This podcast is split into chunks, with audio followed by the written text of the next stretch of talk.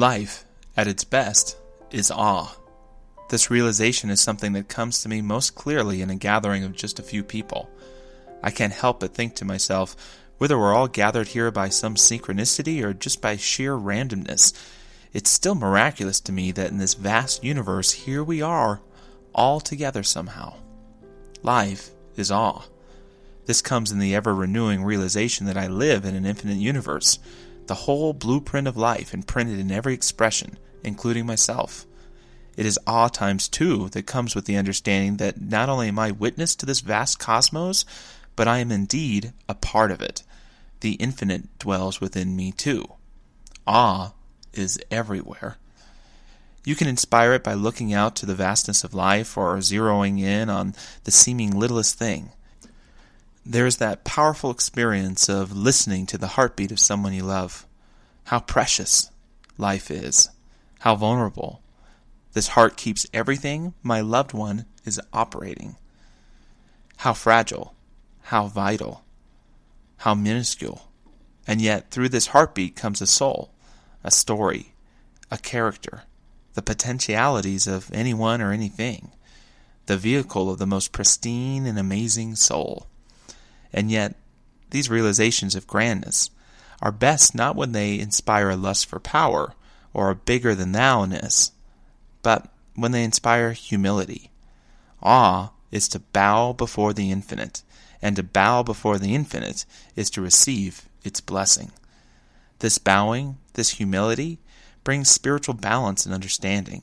I like the spiritual term lower than the straw in the street. A Hindu sage wrote, One should chant the holy name of the Lord in a humble state of mind, thinking oneself lower than the straw in the street.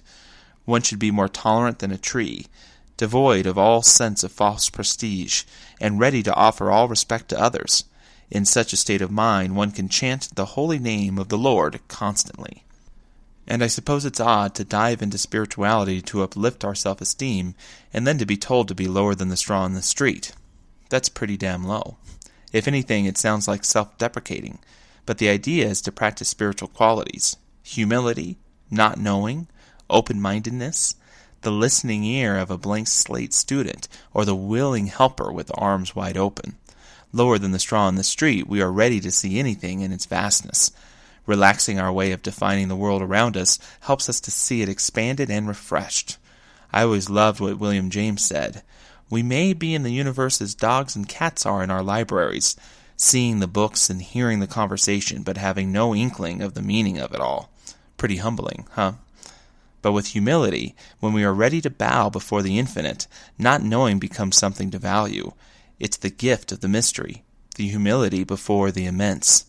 And it is this humility, this lower than the straw in the street mentality, this being open at the top that gives us the ability to truly experience something beyond our understanding that expands that understanding. Being lower than the straw in the street will not lessen you, it will add to you. I think an interesting way to learn about someone's spirituality is how they greet people. Some people just give a nod and maybe take a step backwards. There are folks who respect one another's purity. I won't touch you if you won't touch me. To them, it's rude to look someone in the eye. Then there are the handshakers and the eye lockers. These are the guys generally who want to see if your grip is strong and if you can look at each other like two dogs who don't know if the other is about to strike. It's about respect, unless you're a trickster and you give the tickle or the fish. And then there are the huggers. They are the oneness people. It's often humorous because the oneness people and the nonconformists often hang out in the same places, and nonconformists hate hugging. Now, there's a lot of other types cheek kissers, flirts, and so forth, but I love the bowers. The Indian who may stop and say, Namaste, that place within me honors that place in you, or there's no difference between us.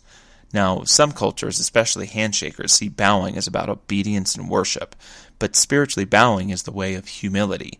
To bow is to honor the greatness of another.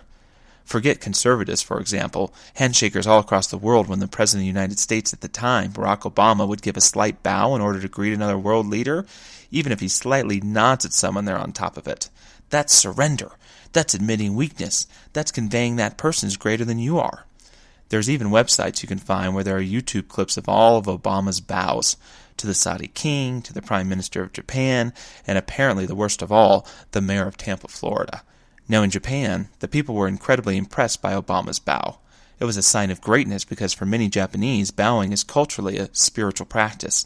To bow is to honor the greatness of another, but what does that do to you? Surrender your greatness? Suppress it? No, just the opposite.